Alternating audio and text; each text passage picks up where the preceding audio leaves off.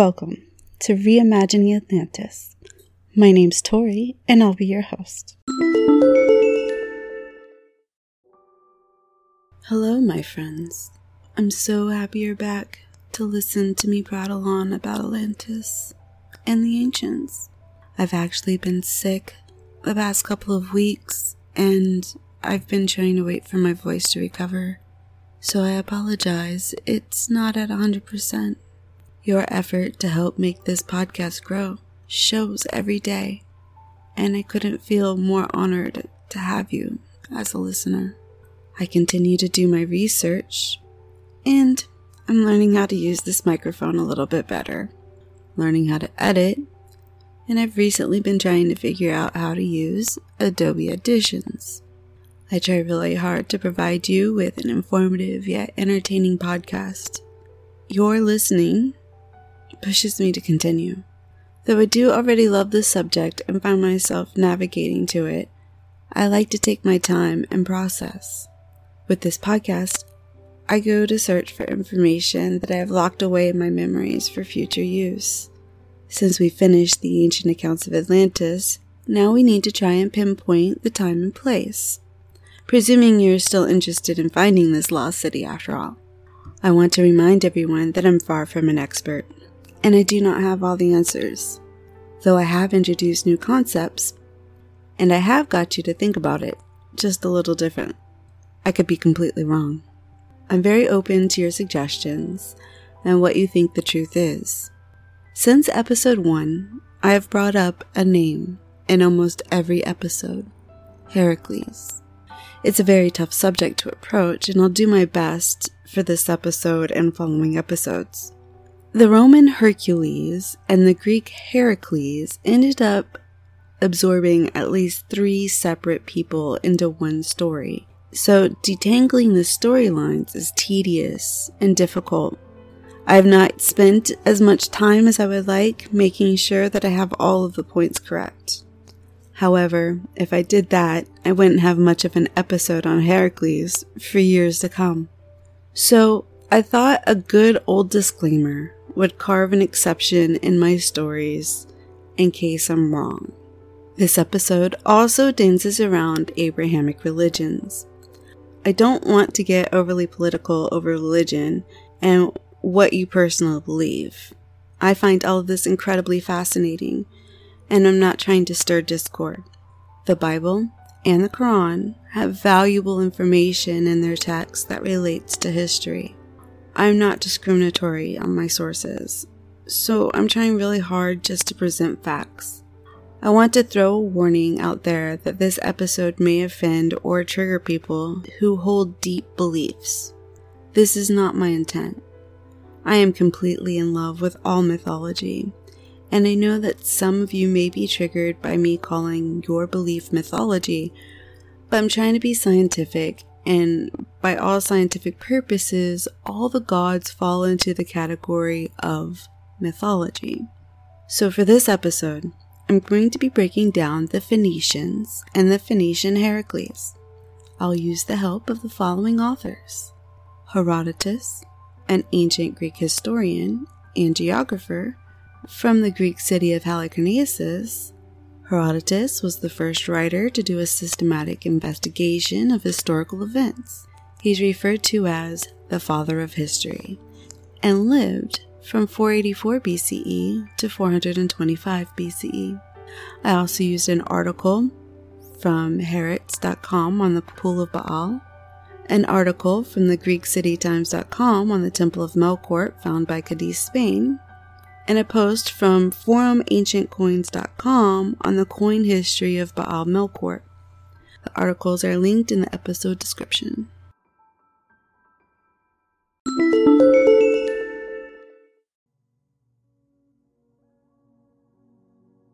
Before the Minoans were the naval city we've come to know, the first major seafarers were the Phoenicians. Homer mentions the Phoenicians and it's Greek to mean variably Phoenician person, or Tyrian purple, crimson, or date palm. Ancient Phoenicia was located in modern day Lebanon. The scholarly consensus is that the Phoenicians' period of greatest prominence was 1200 BCE to the end of the Persian period, which is 332 BCE. Recent research has shown that Phoenician land and society had diverged from the Canaanite lands by 3200 BCE. Though the Phoenicians and the Canaanites evolved near each other, they formed their own culture with their own gods.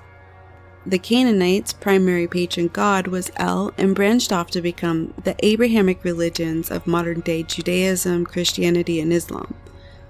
Meanwhile, the Phoenicians had a god that may sound familiar to some Baal Melkort. Baal is a title that means Lord, and Melkort is reported to be the son of El and Astarte. If this is the first time hearing about this, yes, El had a wife before she was practically written out of history. The Phoenician Early Bronze Age is largely unknown. The two most important sites are Byblos and Sidon Dakerman, near Sidon. As of 2021, well over 100 sites remain to be excavated, while others that have been are yet to be fully analyzed.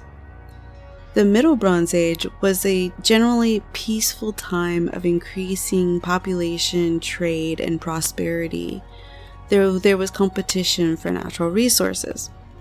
In the Late Bronze Age, rivalry between Egypt, Mitanni, and the Hittites with Assyria had significant impact on the Phoenician cities. The first known account of the Phoenicians relates to the conquest of Pharaoh Thutmose III, which is from 1479 BCE to 1425 BCE. The Egyptians targeted the coastal cities, which they wrote belonged to the carpenters, such as Byblos, for their crucial geographic and commercial links the cities provided Egypt with access to Mesopotamian trade and abundant stocks of the region's native cedar wood. By the mid 14th century BCE, the Phoenician city states were considered favored cities to the Egyptians. The Phoenicians had considerable autonomy and their cities were reasonably well developed and prosperous. Byblos was the leading city, and it was centered for Bronze Age making and the primary terminus of precious goods such as tin and lapis lazuli from as far east as Afghanistan. Sidon and Tyre also commanded interest among Egyptian officials, beginning a pattern of rivalry that would span to the next millennium. Herodotus made a visit to Tyre and wrote down the history that you might find interesting. Here's a quote from Herodotus In the wish to get the best information that I could on these matters, I made a voyage to Tyre, in Phoenicia, hearing that there was a temple of Heracles in that place, very highly venerated. I visited the temple and found it richly adorned with a number of offerings, among which were two pillars, one of pure gold, the other of smaragdos shining with great brilliance at night. In a conversation which I held with the priests, I inquired how long their temple had been built, and found their answer that they too differed from the Hellenes. They said that the temple was built at the same time that the city was founded, and that the foundation of the city took place 2300 years ago. In Tyre, I remarked another temple which had the same god was worshipped as the Thasian Heracles. So I went on to Thasos, where they found a temple of Heracles, which had been built by the Phoenicians who colonized that island when they sailed in search of Europa. Even this was five generations earlier than the time when Heracles, son of Amphitryon, was born in Hellas. These researches show plainly that there is an ancient god Heracles, and my own opinion is that those Hellenes act most wisely who build and maintain two temples of Heracles. And one of those which Heracles worshipped is known by the name of the Olympian and has sacrifice offered to him as an immortal, while the other, The honors paid are such due to a hero. So, in Greek mythology, Europa was actually a Phoenician princess of Argos in Greek origin, and the mother of King Minos of Crete. The continent of Europe is actually named after her, and the Heracles of Thebes was named Alcaeus, son of Amphitryon.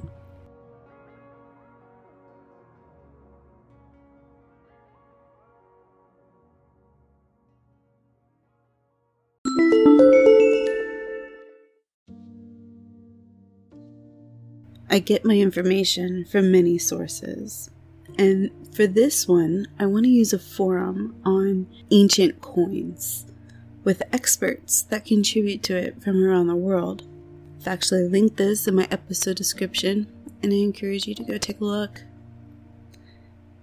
Throughout this forum post, they're actually bringing up Melkart, as Melkart meaning king of the city. He was originally a city god of Tyre, so he appears already as Milikritu in the list of vow gods in the Treaty of Esarhaddon with Baal of Tyre. But the oldest reference we have is an Aramaic inscription of Bar Hadad found in Bredsheesh in North Syria. And again, I apologize for my lack of pronunciation. A little bit better with Greek and Latin and, you know, we all have our downfalls. Probably there was a trinity between Melkort, Baal, and Astarte, who was the female synchros of the two. The cult of Melkart then spread out to Arados, Kition, Thasios, Sicily, Sardinia, and Spain. The center of worship of Melkort was the city of Gades, today Cadiz, Spain the great Baal, whose name means owner or master, whose compensation depended on when and where he was being adored, king of the gods, god of the seasons and the storm, god of fertility, god of rain and thunder, whose name was Legion. Worshipped from Ugarit to North Africa and across the Mediterranean thousands of years ago and loathed to the priests of Yahweh. Baal would become Bel to the Armenians, and Belos or Bilios to the ancient Greeks. In the early 20th century, there was a quote unquote artificial harbor that was discovered in the Phoenician port of Motya in southern Sicily.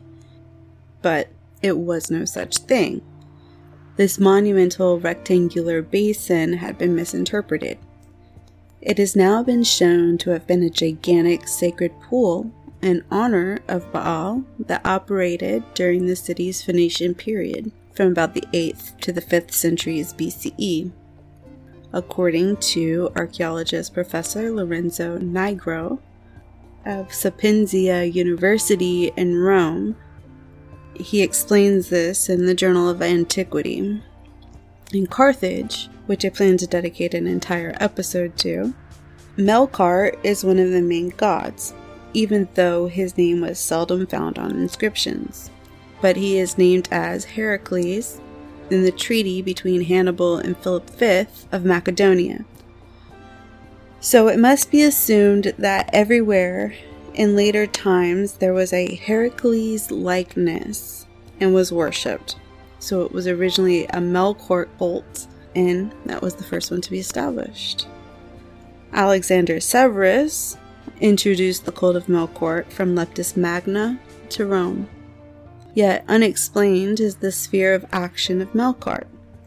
His temples were without idols or statues of any deities. Worshipped were stone columns, often in duplicate, the reader is reminded of the two ambrosial rocks, which played an important role in the founding myth of Tyre. On his altars were eternal fires that were left burning. But because he is depicted on coins as riding on a hippocampus, he is held as a sea god too. So, hippocampus, hippo meaning horse, campus meaning monster, or sea monster, we're looking at, again, a horse sea monster. Look at us, we're learning Greek. In contrast, Baal was generally seen as a mountain god. So Melkart was a sailor god and was worshipped on promontories. For example, we have a Cape of Melkart in Sicily. The Phoenicians were actually masters of architecture. The Melkart Temple in Tyre was highly praised by Herodotus. At his time, they already called it the Temple of Heracles. This temple was in its time the most important architectural monument of the Eastern Mediterranean. In the Bible, 1 Kings 5, it states that in the beginning of his reign, King Solomon of the United Kingdom of Israel set about giving effect to the ideas of his father and prepared additional materials for the building. From subterranean quarries at Jerusalem, he obtained huge blocks of stone for the foundations and the walls of the temple. These stones were prepared for their places in the building under the eye of the Tyrian master builders. According to this account, Solomon also entered into a compact with Hiram I, the king of Tyre, for the supply of whatever else was needed for the work, particularly timber from the forests of Lebanon, which was brought in great rafts by the sea to Joppa. From there, it was dragged to Jerusalem. The famous Temple of Solomon probably was a copy of the Melkart Temple in Tyre. This temple showed two big columns, one made of gold and the other made of precious stones, which were called columns of Melkart.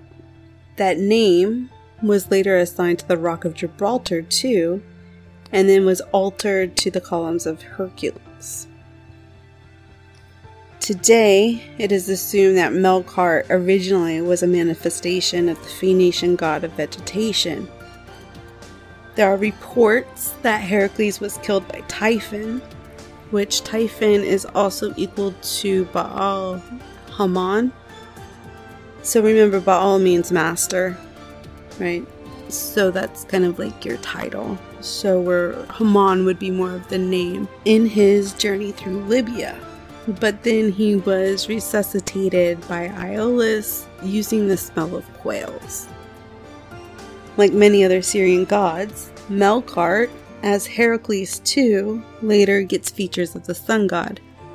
On coins, therefore, his symbols are eagle and a lion.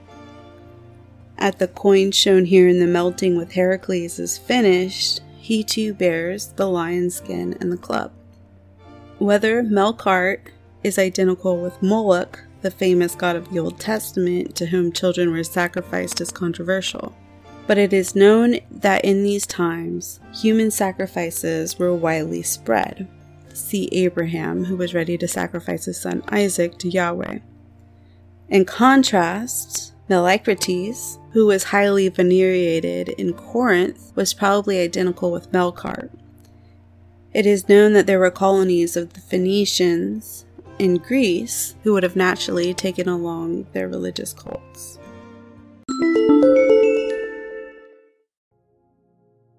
The Phoenicians expanded their trade routes out of the Mediterranean and into the Atlantic Ocean via the only sea passage the Gibraltar Strait. Then they went north up the Iberian coast and down the African coast. In the strait, the mariners had to pass between two mountains, Jebel Musa and Gibraltar. They called them the Pillars of Melkart. They were later renamed to the Pillars of Hercules by the Romans. In order to protect their trade routes and to warn off any competitors wanting to follow them, the Phoenicians started a myth that the Pillars of Melkart marked the end of the world, and beyond lay unimaginable sea monsters and navigational hazards. The myth was taken by the Greeks and turned into an epic poem, now lost, written by Pisander, dated about 600 BCE.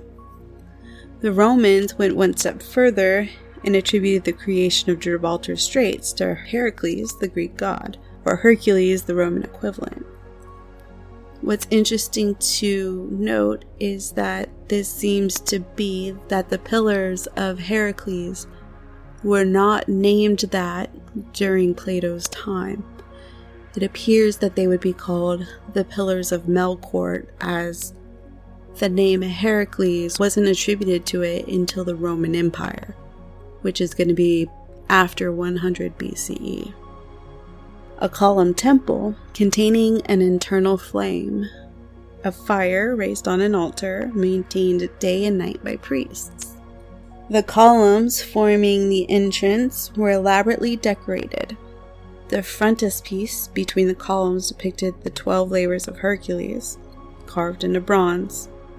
The latter, probably part of the enhancements made by the Romans during the reign of Trajan, offerings would have been placed inside the entrance columns.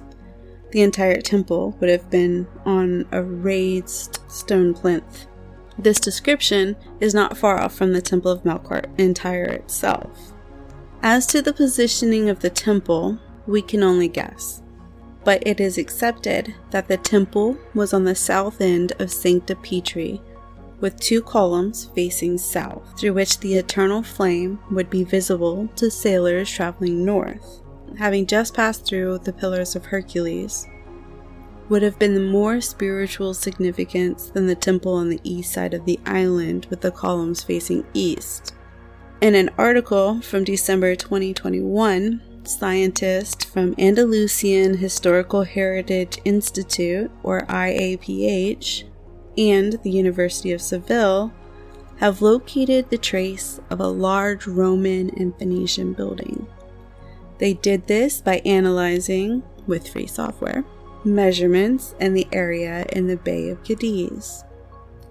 The mythical Temple of Hercules, called Melkart in Phoenician times, was an important place of pilgrimage in antiquity. A millennia later, its location remains a mystery and has become sort of the holy grail for historians and archaeologists. Moreover, they have been searching for it for centuries. However, a researcher from the University of Seville, Ricardo Belizón, shines new light on the case. Together with a team of scientists from the University of Seville and IAPH, he has located traces of a monumental building in the Sancti Petri Canal. This is the coastal area in the Bay of Cadiz between Chiclana de la Frontera and San Fernando. The area is an intertidal zone. It is above water at low tide and underwater at high tide. Belizón analyzed the measurements of the area using the software. If confirmed, the sanctuary, which was visited by Julius Caesar and the Carthaginian conqueror Hannibal, among others, and which dates back to at least the 9th century BCE, would actually be an area that various archaeological finds have been pointing to for centuries. The Temple of Hercules is said to have been a column temple with an eternal flame of fire raised on an altar maintained day and night by priests. The frontispiece between the columns depicted the twelve labors of Hercules, carved in bronze. Hercules Alcaeus, the son of Amphitryon, completed 12 labors as penance for killing of his wife Megara and five children after he was driven insane by Hera. Offerings would have been placed inside the entrance columns, and the entire temple would have been raised on a stone plinth. Greek and Latin records also say that this is the place where Julius Caesar wept bitterly before representation of Alexander the Great, and where the Carthaginian conqueror Hannibal went to offer thanks for his successes of his military campaign a century and a half earlier. And now, the mythical temple may have been found after centuries of searching. Thank you so much for continuing to listen. Your support means everything to me. If you want to help make this podcast grow, please subscribe and tell just one other person about this podcast today. We are each our own hero in this story we call life. That means one person has the power to change everything. Who is the one person you tell today, hero? Let's help keep Atlantis alive, or at least reimagined. A new episode will be released every Thursday at 9 p.m. See you then. Wait, are you still here? Thank you. It's appreciated. Here's a clip for next week's episode. So now this is where things get a bit more confusing. Those infamous Pillars of Heracles. But wait a minute, didn't I just tell you last week about Melkart Hercules? And weren't the pillars established at Cadiz, Spain? Well, I did. Which is why I have to ask myself, why did Alcides go to Libya to establish his own pillars? Remember this quote from Diodorus? In the end, both the Gorgons and the race of Amazons were entirely destroyed by Hercules. When he visited the regions to the west and he set up his pillars in Libya, he felt that it would be in ill accord with his resolve to be the benefactor of the whole race of mankind if he should suffer any nations to be under the rule of women. This almost seems to me that there could be another set of pillars. Alcides needed to make the pillars like his named predecessor,